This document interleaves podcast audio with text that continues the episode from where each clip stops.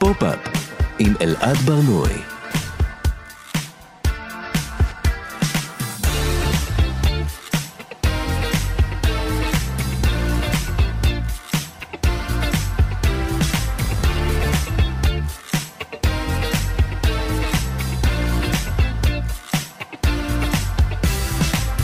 שלום, בוקר טוב, כאן תרבות, אתם על פופ-אפ. בכל שבוע אנחנו מדברים כאן על התרבות שמעניינת באמת. כל יום חמישי בשעה עשר ב-מאה וחמש נקודה שלוש ו-מאה וארבע נקודה תשע אף אם. ניתן להזין לנו גם כעסקט, באתר של כאן, ביישומון של כאן, וביישומוני המוזיקה והעסקטים השונים. איתי באולפן אבי שמש שמפיק את התוכנית, טכנאי השידור דימה קרנצוב, אני אלעד ברנוי, בואו נתחיל.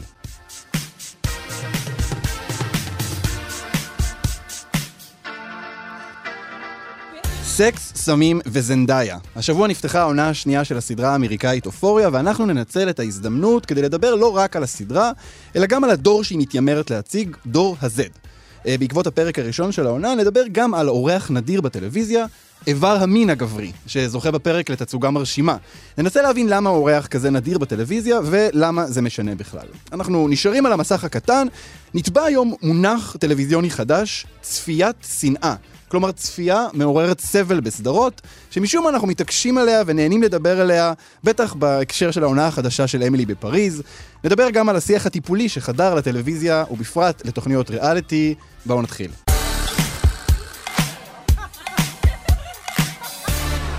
אופוריה חזרה אחת הסדרות המצליחות של אייץ' בי או, היא מבוססת באופן רופף על הסדרה הישראלית באותו שם שיצרו רון לשם ודפנה לוין, ובפרק הבכורה של העונה השנייה שלה, היא הגיעה לנתוני צפייה באמת יוצאי דופן בארצות הברית, שתיים נקודה ארבע מיליון צופים, רק כדי להשוות, בפרק הסיום של העונה האחרונה של יורשים, היו אחד נקודה שבע מיליון צופים.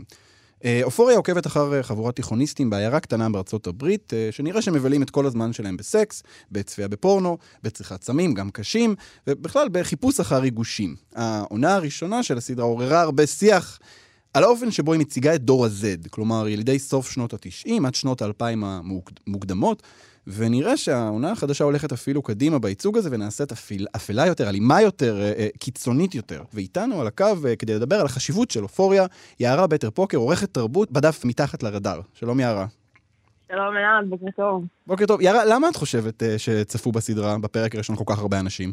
אני חושבת שבגדול הצעירים השתלטו על ארצות הברית, זאת אומרת, אני חושבת שדור הזי הפך לסמל הנעורים הנצחי של הרגע, התחלנו לראות את הניצנים של זה במחאה של הנערים שלמדו בפארקלנד, בתיכון שנעשה בו טבח, זה ממשיך עם גרטה וזה מסתיים או מגיע... גרטה טונברג, נכון? אנחנו מדברים על מחאת האקלים, שדור הזד מאוד מאופיין בו, אוקיי?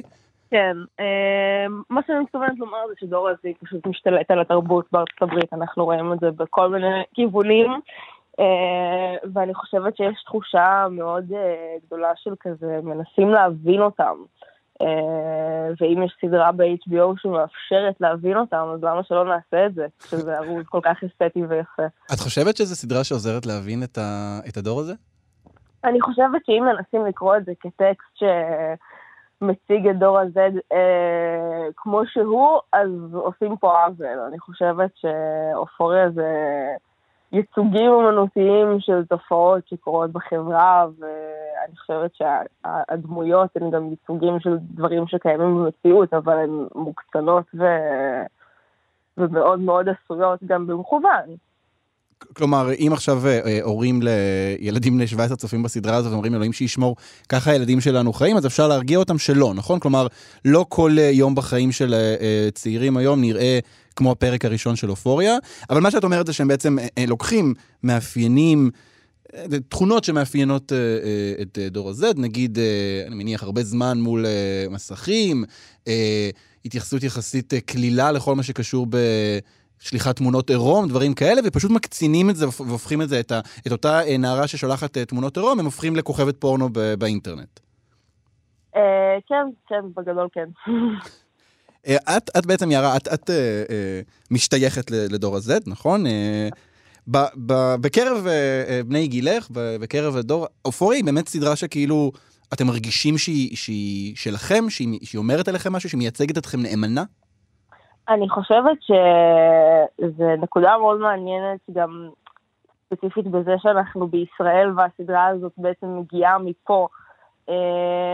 אני חושבת שאני והרבה מהחברים שלי יותר מצליחים להזדהות עם אופוריה האמריקאית באיזשהו אופן.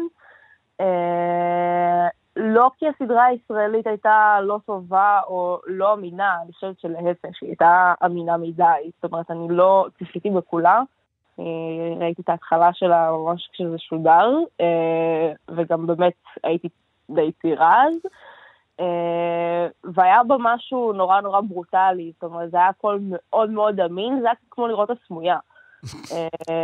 ואופוריה האמריקאית היא ארוזה באיזה מין תוצר פופ משוגע, ומנצנץ שנורא, לא, לא יודעת אם כיף, אבל יותר קל להקל אותו מאשר את הריאליזם הקשוח הזה. כן.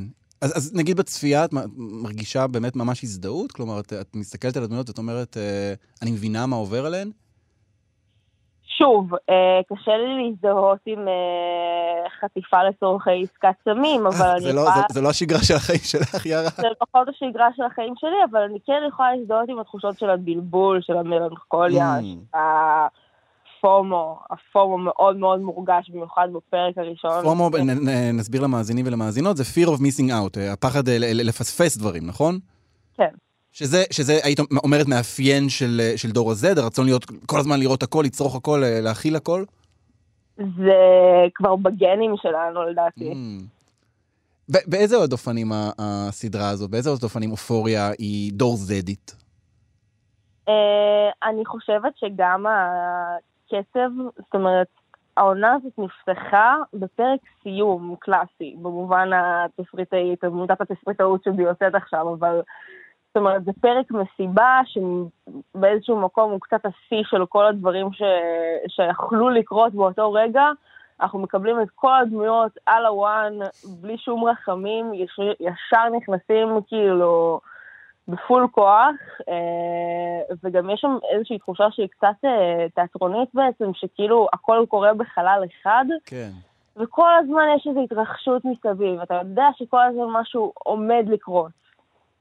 יש, יש פה איזה, את מתארת גם איזה, אה, מעט מאוד איפוק יש בדבר הזה, כלומר, אה, לא, לא אומרים לנו, אה, כלומר, יש איזושהי כמעט מחשבה שאנחנו לא רוצים לפספס צופים, אה, אז בפרק הראשון אנחנו ניתן להם לא רק סיפור מטורף ומאוד מאוד מאוד קיצוני, מאוד מאוד אלים, אלא גם נביא את כל קווי העלילה, ולא נחכה עם זה, כלומר, גם זה אולי במידה מסוימת קצת דור זי, אני חושב, נכון? לא, לא דוחים סיפוקים כל כך. לגמרי. יש, יש משהו ב, ב, בפרק הראשון, שהוא נותן לנו איזה, אני חושב, אינדיקציה למה עבר בשנתיים האחרונות. עברו שנתיים מאז הפרק האחרון של העונה הראשונה, היו שני פרקי ספיישל, שהם היו מאוד שונים, מאוד קורונאים כאלה, איך שהם היו עשויים. אבל בעצם אנחנו, אנחנו צופים בפרק הזה עכשיו, אנחנו אומרים, אוקיי, עברו שנתיים, הדמויות נשארו באותו מקום, אנחנו אה, השתננו. וניסיתי לחשוב מה, מה השתנה בעולם אה, מאז שנגמרה העונה הראשונה. אז הייתה איזושהי מגפה, עדיין ממשיכה, אה, אבל חוץ, חוץ מזה, אה, יש איזושהי אה, תחושה אולי שהאלימות בעולם קצת הולכת מקצינה, אה, טיק-טוק השתלט. אה, את חושבת שרואים את הדברים האלה בפרק הראשון? לגמרי, אני חושבת שהפרק הזה הוא באיזשהו מקום אה, קצת אה, כיוונון כלים, לקהל, זאת אומרת, אם בעונה הקודמת הדבר הכי קיצוני שכולנו ראינו על המסך זה את אלפי פינים בטלפון של נייט או אלימות או דברים כאלה, אז זאת אומרת, זה הפך להיות דברים שאנחנו כבר חווים אותם בחיי היום-יום שלנו. גם בטיקטוק שהוא מאוד מאוד אלים, אבל זאת אומרת, כולנו ישבנו בבית וראינו לינץ' בשידור חי בישראל, או המונים משתלטים על הקפיטול בארצות הברית, זאת אומרת, העולם הפך למקום הרבה יותר קיצוני שבו הכל יכול לקרות, זאת אומרת, דברים שאנחנו רואים על המסך וברור לנו שהם בדייה, צריכים להקצין גם בהתאם. זה בעצם סף הריגוש גם עולה, נכון? סף הריגוש... לגמרי. וואו, זה, זה מאוד מעניין מה שאת אומרת, כלומר, אה, אה, אה, אתה יודע, את הלינץ', הלינץ' בבת ים זה לא דבר שחשבתי שיעלה בשיחה הזאת, אבל את מאוד צודקת, כלומר, יש משהו בפרק הזה, שהוא אומר לנו, אה, חשבתם אה, לפני שנתיים שמה שאתם רואים זה קיצוני, אין לכם מושג מה הולך לבוא עכשיו. אני חושבת שבכללי, המסר של כל הפרק הזה, שמתבטא מאוד יפה באווירה של סבתא של פז, ואז של פז, הדילר החביב, על זה שעל הדוד שחלה בסוכרת כי הוא אכל יותר מדי מקדונלדס, אבל אף אחד לא מאשים את מקדונלדס. זאת אומרת, דור הזה זה דור שחווה את כל מה שהמבוגרים יותר חוו, מה שהבומרים, דור ה-X, המילניאלים חוו בגיל הרבה יותר מבוגר, שגם אפשר להם להתמודד עם זה רגשית הרבה יותר טוב. Mm. זאת אומרת, אנחנו נמצאים באיזה מין פוזיציה של כזה, אוקיי, אנחנו רואים את כל הדברים האלה, לא בהכרח יש לנו את הכלים להתמודד איתם, ואנחנו צריכים להתמודד עם זה כחלק מדבר שמעצב את האישיות שלנו ואת האופי שלנו. זאת אומרת, איך אנחנו נבנים מזה. אז גם האלימות היא חלק מאוד מאוד גדול מזה, כשהאלימות הופכת לנורא נורא טריוויאלית, אז קשה להזיז לנו. זאת אומרת, אוקיי, ראינו את זה, מה הלאה? זה מאוד מעניין שאת אומרת, אני, אני חושב, הזכרת את סבתא של פז, צריך להגיד, פז הוא דמות, הוא היה דמות משנית בעונה הראשונה, הוא הסוחר הסמים של הגיבורה, של רו, שמגלמת אותה זנדאיה.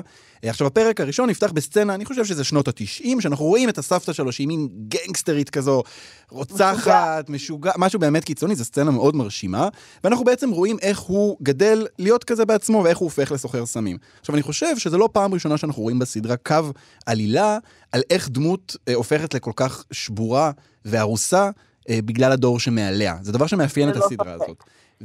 ואני רוצה לשאול אותך, אם אין כאן איזשהו ממד של כזה האשמה אינסופית של הדורות הקודמים, והסרת אחריות מהפרט.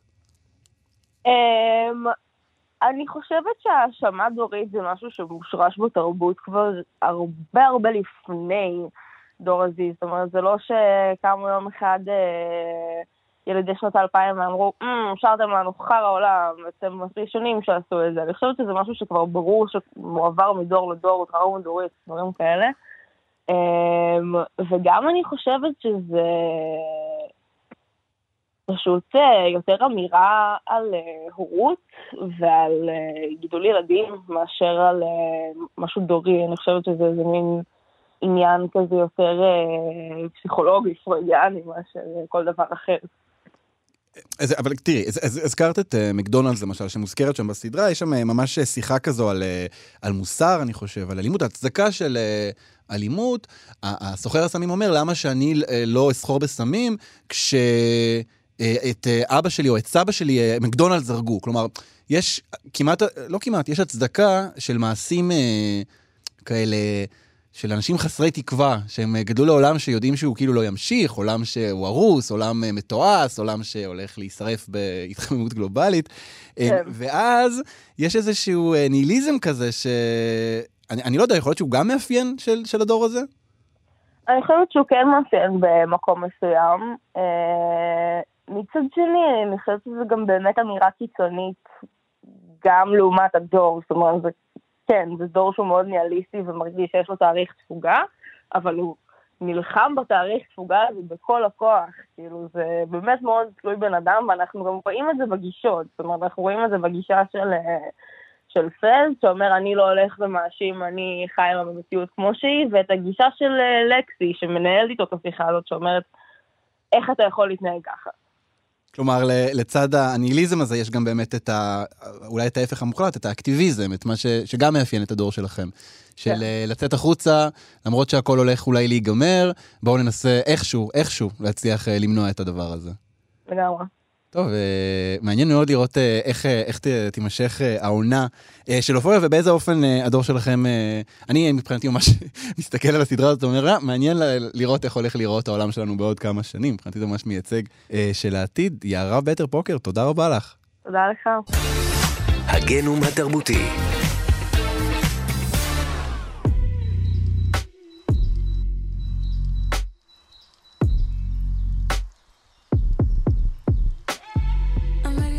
אם יש דבר שסדרות כבלים אמריקאיות, ובייחוד סדרות של רשת אייץ' בי או, הרגילו אותנו לראות על המסך הקטן ב-עשרים השנה האחרונות, זה עירום נשי. מחשפניות חסרות שם בסופרנוס, דרך סרסי לניסטר במשחקי הכס, ועד לינה דנם בבנות. עירום נשי מלא הפך לאורח קבוע על המסך, בעיקר בסדרות שנחשבות לאיכותיות, כאלה שגורפות פסלוני אמי רבים. או כמו שאומרת הפרסומת הפרודית, It's not porn. It's אייץ' בי או. זה לא פורנו, זה אייץ' בי או. אלא שבשונה מאיברי המין הנקביים, הפין, איכשהו, עמד בצל. וגם כשכן היו מופעים מזדמנים שלו, הם כמעט תמיד היו מרומזים, או שנעשה בהם שימוש מובהק בפרוטזה מלאכותית, כמו בסרט לילות בוגי מ-אלף תשע מאות תשעים ושבע. אגב, עד היום כשמראים פין על המסך, מדובר בדרך כלל בפרוטזה מלאכותית, אם כי בעזרת איפור ואמצעים דיגיטליים, היא נראית לרוב מציאותית למדי.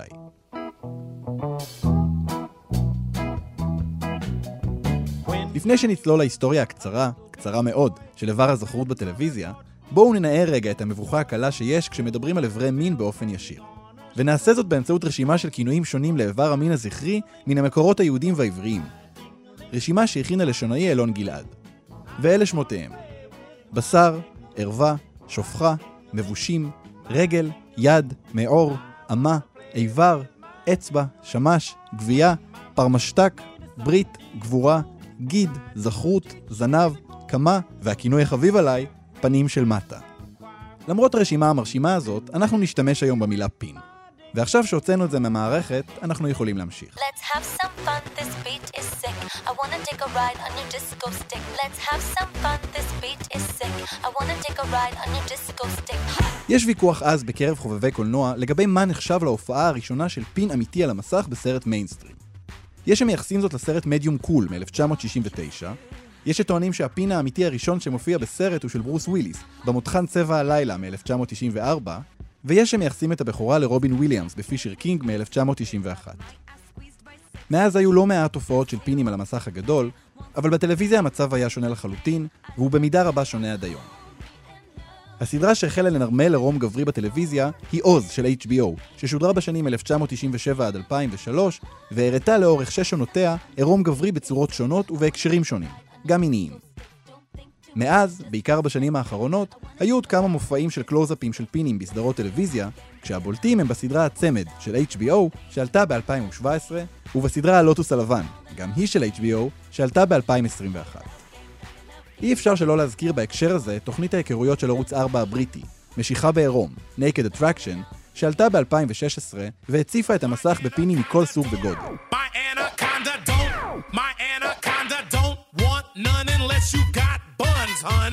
לא קשה לנחש מדוע העירום נשים מופיע על המסך יותר מאשר עירום גברי. יש שמנסים להסביר זאת באנטומיה הגברית שיותר קשה לסמוך עליה ביום צילומים, אבל היום, כאמור, ישנם אמצעים להתגבר על המשוכה הזאת. אבל לא צריך להתאמץ ולחפש הסברים טכניים. הטלוויזיה היא בסך הכל עוד שלב בהיסטוריה של האומנות, היסטוריה גברית שאובססיבית כלפי הגוף הנשי. אם כן, ברור שמדובר קודם כל במבט הגברי ובמה שהוא מעוניין לראות ולהראות על המסך.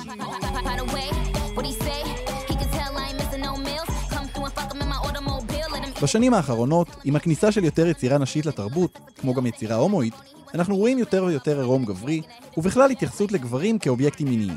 יותר מזה, יוצרים כמו ג'אד אפטאו, במאי בתול בן ארבעים, איסרי, יוצרת הסדרה לא בטוחה, וסם לוינסון, יוצר אופוריה, מצהירים באופן מובהק שהם רוצים למלא את הטלוויזיה בעירום גברי, כדי לייצר שוויון בין ייצוג מיני גברי לנשי, וכדי לנטרל את האובססיה הגברית עם הגוף הנשי. ובאמת, העירום הגברי הולך ונעשה פופולרי. אפילו לנטפליקס הוא הגיע. You can it feels like it's going to explode and not in a good way. Oh, that's not my problem. No wait. Please, go go.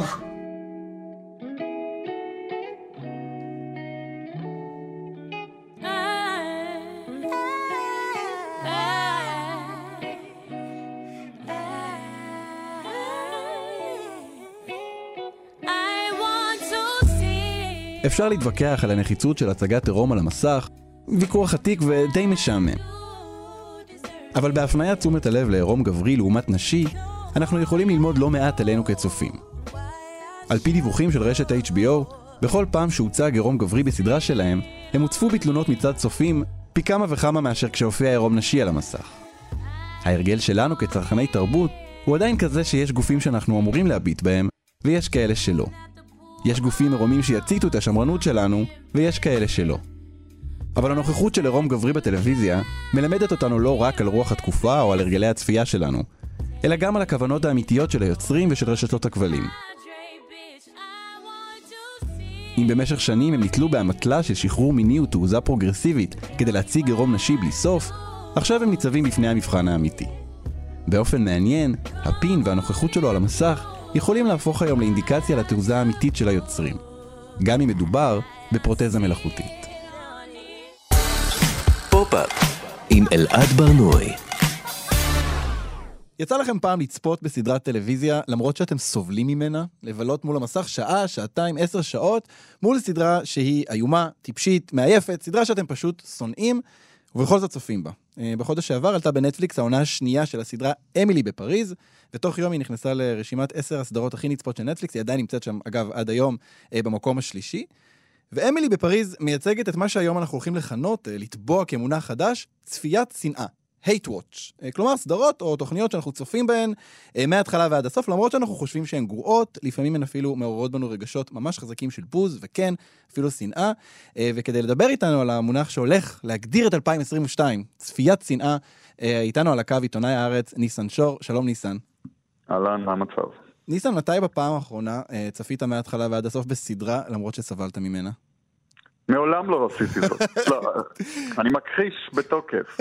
האמת שראיתי, צפיתי במשחקי הדיונון לא מזמן, וסחבתי עד הסוף, ולא הבנתי למה אני עושה את זה, כי קיללתי את כל הדרך עד לפרק העשירי לדעתי. בנוסף, אני צופה כבר ארבע עונות בסדרה בשם ילוסטון. וואו. שאני, נראה לי שאני הבן אדם היחידי בישראל שצופה בה, זה מין אופרת סבון שהיא תמונת מראה של יורשים. Okay. היא גם, אבל מתרחשת בסוג של מערבון מודרני כזה. והכל שם זה קלישאות על גבי קלישאות על גבי קלישאות, ואתה פשוט מקלל את הרגע שבו צפית בפרק. וזה, וזה נפלא, ו- ו- צופה, זה ו- נפלא, ו- זה סנוב וזה נהדר. וזה, אתה בעונה הרביעית אתה אומר. כן, וכל עונה הזה זה שתים עשרה שלוש עשרה פרקים. אוקיי, אוקיי. עכשיו, אמרת, אין לי מושג למה אני אמשיך לצפות בזה, אבל אם בכל זאת אני אשאל אותך, למה, למה אתה ממשיך לצפות בסדרות האלה? מה, איך תסביר את זה? קודם כל, אני חושב שבגלל שטלוויזיה הפכה לגורם כל כך משמעותי בחיים שלנו בשנים האחרונות, אז אנחנו גם מגדירים את עצמנו על דרך השלילה. Mm. אז באופן הזה, אנשים שצופים בסדרות מגדירים את עצמם כאנשים איכותיים ו- ו- ושוחרי טוב ושרואים רק יצירות מופת, ויש אנשים שבעצם צריכים את, ה- את המראה השלילית כדי להבין מה הם לא. כלומר, זה ברור שאתה לא אמילי בפריז, כן? אף אחד לא מספיק נחות בשביל להיות אמילי בפריז, אז בוא נצפה בדבר הזה ונבחר שאנחנו אכן לא אמילי בפריז. כלומר, אם עכשיו מישהו ישאל אותי איזה סדרה אתה אוהב, אני אגיד, לא יודע, אבל איזה סדרה אני לא אוהב, אני יכול להגיד לך, אני בהחלט לא אוהב את אמילי בפריז. כן, יש גם תת ג'אנר של האלה שאומרים שהם בכלל לא צופים, ויש את ה... חתונה ממבט ראשון. אני למשל מאוד התגאיתי להגיד שלא צפיתי אפילו בפריים מהדבר הזה. כלומר, אז התחושות השליליות שיש לגבי הטלוויזיה הן לא פחות חשובות מה, מהרגשות החיוביים. כלומר, אתה חייב את, ה, את המשחק הזה של לתאב את זה בעוצמה כל כך גדולה כדי בעצם לתקף את עצמך על, ב, בשדה התרבות. כלומר, יכול להיות שזה לא שהסדרות עצמן... אה... השתנו והפכו לאיומות יותר, ואנחנו פשוט מתמודדים, אלא שאנחנו משתמשים בדבר הזה בשביל איזשהו שינוי, לא יודע, במערך הנפשי הרגשי של עצמנו? לא, הם פשוט נהיו יותר דומיננטיות, וכן הם כן נהיו יותר גרועות. אני חושב שה... שהקלישה על תור הזהב של הטלוויזיה היא לא כל כך נכונה. אנחנו פשוט מוצפים במאות סדרות ממש ממש גרועות, שמשום מה זוכות ל... תהילה וכתרים, אבל זה לא, אין, אין באמת כל כך הרבה טלוויזיה טובה, לטעמי לפחות. אבל אם אנחנו, ואני, אם אנחנו... ואני אלחם על זכותי לצפות בטלוויזיה הלא טובה הזאת. אבל זה, אבל אם אנחנו רגע חושבים, ממש על ה... בוא, בוא רגע ננסה להיכנס למיינדסט שלנו, אנחנו פותחים טלוויזיה, שמים נטפליקס, ואנחנו אומרים, oh, עוד פרק של אמילי בפריז, לא אמילי בפריז, אוקיי, סדרה אחרת, באמת את משחקי הדיונון, ואנחנו, אני אומר לעצמי, יש לי עכשיו ערב לבלות, יש כל כך הרבה דברים לעשות, יש לי כל כך הרבה חובות, ועדיין איכשהו אני, אני יושב מול המסך וצופה בדבר הזה. כאילו, אני, אני רוצה רגע שננסה להיכנס למיינדסט של מה אני עובר תוך כדי שאני צופה. האם אני באמת יושב ואומר לעצמי, יו, זה נורא, יו, זה נורא, או שזה, זה באמת משהו שאני צריך להגיד לעצמי בשביל לתרץ את זה שאני, כאילו, את ה, את הגילטי פלז'ר הזה. קודם כל, פעם היה מדעי את המושג הזה של מדורת השבט, והיום זה משאבת השבט. כלומר, האינטרנט ונטפליקס בתוך זה, זה בריא, זה לא כלי תקשורת מסורתי. זה כלי תקשורת שכל התפקיד שלהם זה בעצם לבזבז לך את הזמן בצורה כמה שיותר אכברית כמעט, אז אתה יודע, אתה כאילו, אני, אני מתקשה להתנגד לזה, כלומר, אתה נכנס לנטפליקס ולך תצא מזה. כל האלגוריתם, המטרה שלך זה להכניס אותך פנימה, אז אתה מוצא את עצמך צורך תרבות נחותה. עכשיו, זה, זה בעיה של, של, של מיליוני אנשים בעולם, אז מה, מה תגיד להם? לכו תקראו ספר, הם לא יקראו ספר. אז ה-hate watch כאילו זה חלק מה, חלק מהעניין. חלק מהבזבוז הזמן המשווה הזה. אז אתה צריך באמת להצדיק את בזבוז הזמן על ידי זה שלא, אני, אני גדול מזה. אני, גד... אני בתוך המשחק ואני מחוץ למשחק. אני מביט מבחוץ ואני נמצא פנימה. וגם הפוסט-מודרניזם, אתה יודע, זה חלק מזה. כאילו, אתה הכל בכל זמן נתון. כן, צריך לתפקד בכל הזירות, כאילו, לצרוך את כל הדברים. זהו, האמת שבתוך זה, נגיד, סדרות שהן סתם בינוניות, כאילו קצת יוצאות מהלופ. זה פחות אנחנו מתעסקים בהאם אני צופה באיזושהי סדרה, אני הולך להגיד עכשיו מייד, למרות שיש לי הרגשה שאתה הולך להגיד שזה לא סדרה בינונית בכלל. אבל על סדרות ש... נוראי, נוראי. גם בה צפיתי. אה, נכון, הנה עוד דוגמה. אה, אז במאית כן צפית. צפיתי וסבלתי מכל רגע, כן, זה היה פשוט לשעות נוראי. אבל אתה יודע, כאילו, באמת יש משהו בקיצוניות של הסדרות האלה, בדקתי לראות כמה ביקורות נכתבו על אמילי בפריז, ונכתבו עליה אינסוף ביקורות. לעומת באמת סדרות בינוניות, אתה יודע, סדרות שכאילו הן לא כאלה גרועות, הן גם לא כאלה טובות, הן לא קלישאות, הן פשוט בסדר. ואני חושב אולי אפילו במובן מסוים, לא יודע, אם עכשיו אני הייתי קברנית של נטפליקס, והייתי רוצה להביא לעצמי הרבה צופים, אז הייתי מייצר תוכן שכאילו, אתה יודע, במובן מסוים הוא יעורר בדיוק את הדבר הזה.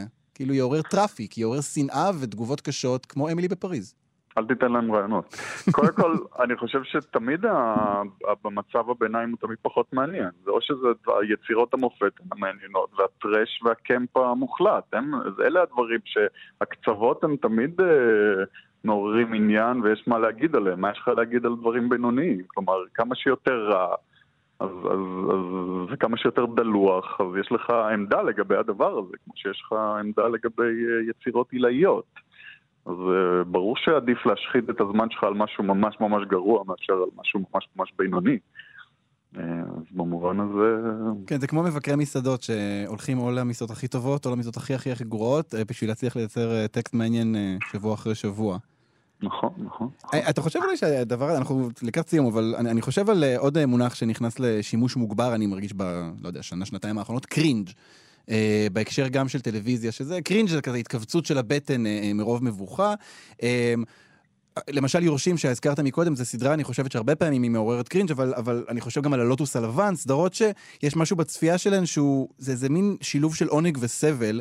יכול להיות שאנחנו מחפשים עכשיו בצפייה שלנו איזה מין רגש, רגשות עזים כאלה, מתוק, חריף, מלוח, סבל, כיף, הכל ביחד? תשמע, אני באינסטגרם עוקב אחרי עמוד של, שיש שם סרטונים של פיצוצי חצ'קונים, אז כאילו, אתה יודע, אז, אז אני לא יודע לאן האנושות הולכת.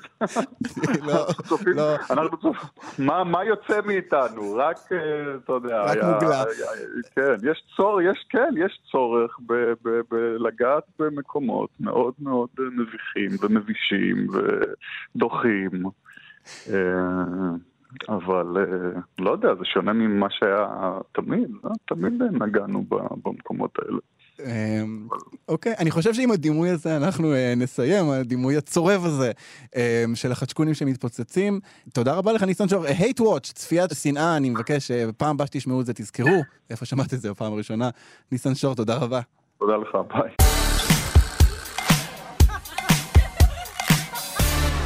אנחנו הולכים לדבר עכשיו על ריאליטי, וספציפית על ריאליטי שמתעסק בנפש האנושית. חתונה ממבט ראשון, טיפול זוגי, גם קוויר איי. בשנה, בשנים האחרונות תוכניות ריאליטי הולכות ומקבלות טון יותר רגשי, יותר נפשי, כשהשיח הטיפולי ממש מונחח על המסך, ואנחנו הולכים לדבר בדיוק על הדבר הזה, עם כתבת ומבקרת הטלוויזיה רותה קופפר. שלום רותה. שלום שלום. רותה, תגידי, זה באמת דבר חדש, העניין הזה של פסיכולוגים שיושבים ומדברים על, על הרגשות של המתמודדים? אני חושבת שזה כן, בטח בווליום שזה נמצא עכשיו, ואגב לא רק בריאליטי, אנחנו רואים פסיכולוגים וטיפולים פסיכולוגיים בכל מקום, ואתה יודע, אם זה בטד לאסו, שהוא נעזר בפסיכולוגית, mm. אם זה ב, אה, לא בטוחה, אבל גם כמובן בריאליטי יש את טיפול זוגי, שאנחנו ראינו עכשיו גם בגרסה הישראלית, וגם בגרסה האמריקאית שיש לה נציגות ישראלית, נכון. המטפלת היא כמובן ישראלית, והכל התחיל בטיפול. בטיפול כמובן, זוכר. כן. ו- ושכמובן חזרה לעונה רביעית השנה עם פסיכולוגית אחרת. אז, אז בעצם אנחנו רואים את זה גם, לא רק ב, אה, בריאליטי, אלא ממש אה, מש, משתלט על הטלוויזיה. אה, אה, אם אנחנו כן רגע נתמקד בתוכניות ריאליטי, כן. איך, ה, איך הדבר הזה נגיד מתבטא מבחינת השיחה בתוכנית עצמה? כלומר, אנחנו הרבה פעמים התרגלנו לראות תוכניות ריאליטי גסות, אלימות, אה, אה, כבר אה, נוצרה איזה מין שפה, שפה כזו של ריאליטי, של תחרות, באמת ספק... נכון, עכשיו כולם מכילים ומשקפים וברעים ממקום ש... ועושים ממגו, הם כולם ככה כבר, הם, אתה שומע אותם ממש מדברים את ה... כאילו, את הז'רגון הפסיכולוגי. גם זה, אתה יודע, let's talk about it, כל זה, כל הדברים האלה הם לא מאוד מאוד חדשים, אבל אני חושבת שמה שבאמת באמת חדש זה לראות אנשים אמיתיים, מטופלים על המסך. Mm. זאת אומרת, לא רק מרפררים לזה שהם עוברים טיפול, אלא ממש אתה רואה אותם בזמן הטיפול. וזה משהו שהוא, שהוא כל כך ייחודי, הוא ממש, זאת אומרת, בטיפול זוגי אתה לפעמים ממש נדהם מזה. אבל את חושבת שאפשר ממש לעשות טיפול אמיתי על המסך? כי הרי בסופו של דבר מה שהם מנסים לייצר זה טלוויזיה מעניינת. אז, נכון, אז... זה גם happy end, אתה יודע, בוא, אני לא יודעת, אין לי את הסטטיסטיקה, אף על פי שחיפשתי אותה, כנראה קשה למצוא את זה, כמה מהטיפול זוגי מסתיים באמת בזה שכולם הולכים ועושים פיקניק אחרי זה, כאילו במקום נחמד. כן, בג... בגרסה לא... האמריקאית, לדעתי היה רק זוג אחד ש... שסיים, כלומר, רובם באמת מסיימים בטון חיובי, אז, אז, אז בסופו של דבר, הטיפול שאנחנו רואים כאן הוא טיפול מוטה מראש, כי הם רוצים לייצר לנו טלוויזיה כיפית ונעימה.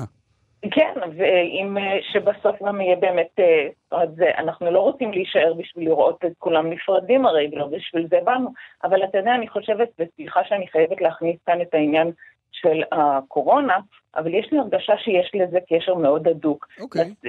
האנשים עוברים כאן הרבה משברים, והם צריכים באמת את העזרה הזאת. אני, יש לי כאן ממכבי שירותי בריאות, קיבלה מישהי מאוד מאוד קרובה אליי, הבוקר איזושהי תזכורת שאומרת לה, בתקופה מאתגרת זו, אנחנו מזמינים אותך לקבל תמיכה נפשית מפסיכולוגים ומטפלים מנוסים ללא תשלום. זאת אומרת, אנשים נעזרים עכשיו בטיפול פסיכולוגי, הם רואים את זה גם משתקף על המסך, המסך משקף את מה שהם רוצים, שים לב שאני גם משתתף, משתמשת בביטוי משקף, כי גם אני ראיתי מופעת מכל זה, אז אני חושבת שיש לזה, זה מאוד כאילו sign of the time. וואו, אתה יודע, זה גם מעניין לחשוב על באיזה אופן השיח הפסיכולוגי בטלוויזיה, הרי אנחנו נורא רגילים לזה שטלוויזיה משפיעה עלינו על איך שאנחנו מדברים ביום-יום, כמובן שזה, יש כאן יחסי גומלין בדבר הזה, אבל אני מנסה לדמיין איך אנשים שאולי לא היו בטיפול אף פעם, והטיפול הראשון שהם ראו על המסך, הולכים אחרי זה לטיפול פסיכולוגי, ומביאים דברים משם, כלומר פתאום השיח הפסיכולוגי האמיתי במציאות יכול להפוך להיות גם כשלעצמו קצת סינמטי.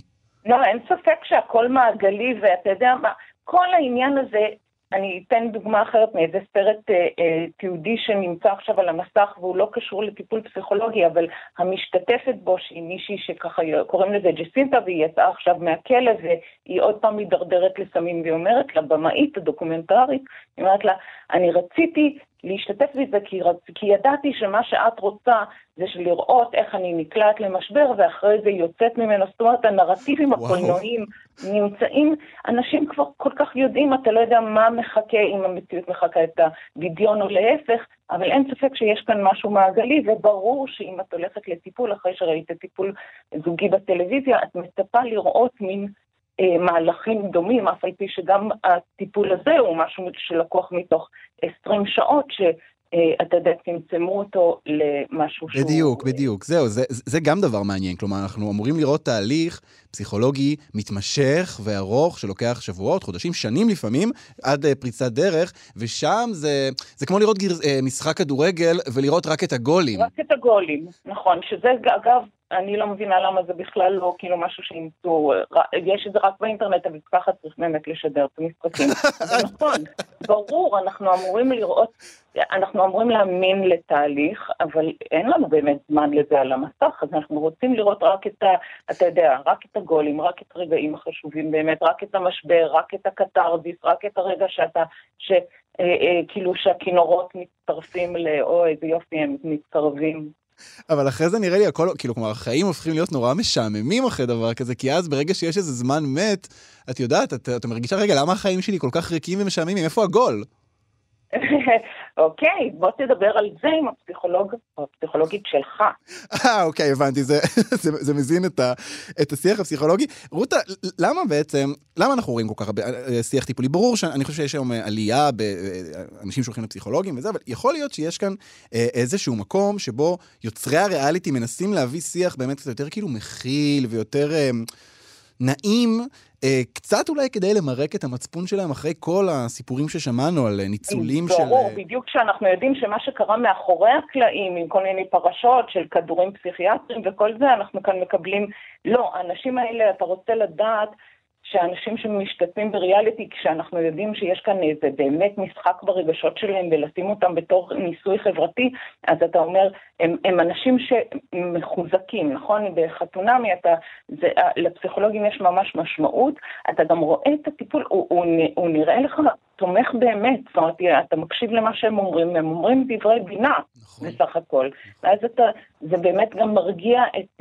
יתר המציתנות שלך, וזה כן, האנשים האלה אנחנו רואים איך הם מטופלים, איך אה, אה, דואגים להם, תומכים בהם. אני, אני רוצה לקראת סיום לשאול אותך שאלה, אה, אה, בעצם היה לנו כזה דור של אה, תוכניות ריאליטי, תחרויות שירה וריקוד, והיה תחושה כזו שכולם פתאום רוצים להיות זמרים או רקדנים, אחרי זה מאסטר שף, פתאום כולם רצו להיות שפים, אה, אפילו אחרי האולימפיאדה, מלא התעמלות אמנותית בכל מקום. יכול להיות שעכשיו כל הילדים של היום, כל בני הנוער שצופים בטלוויזיה, ירצו להיות פסיכולוגים, שנראה פתאום פיצוץ ב- בלימודי הפסיכולוגיה? אולי, הלוואי, וזה יותר טוב מאשר שהם ירצו להיות משתתפים בתוכניות ריאליטי, נכון?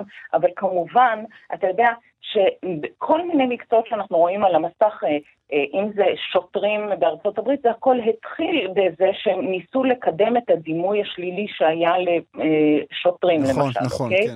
ואחרי זה, כשלמדו, כמובן פרקליטי אל איי בזמנו על תוכנית היסטורית, אז גם הלכו ללמוד וגם רצו לשפר את הדגמית של עורכי דין, וכמובן שהייתה עלייה מטורפת של אנשים שרצו ללמוד להיות פתולוגים בעקבות כל מיני סי אס איי, אז כן, כן אני מאמינה שבאמת אם אתה רואה איזה משמעות יש לפסיכולוגים, אף על פי שיש גם פסיכולוגים, אתה יודע, קצת פחות טובים, אם אתה מסתכל על מה שקורה, נגיד, בתחום הבידיון השנה, אז יש את הפסיכולוג בדרך, בדלת ליד, הסדרה הזאת של אפל, שאתה אומר, פסיכולוגים הם לא תמיד, כאילו, רק אנשים שתומכים ועוזרים, הם לפעמים גם אנשים שהם שרלטנים, אבל כמובן שרוב הסדרות מראות איך זה מקצוע שהוא, הכרחי וטוב ומטיב, ולמה לא? כן.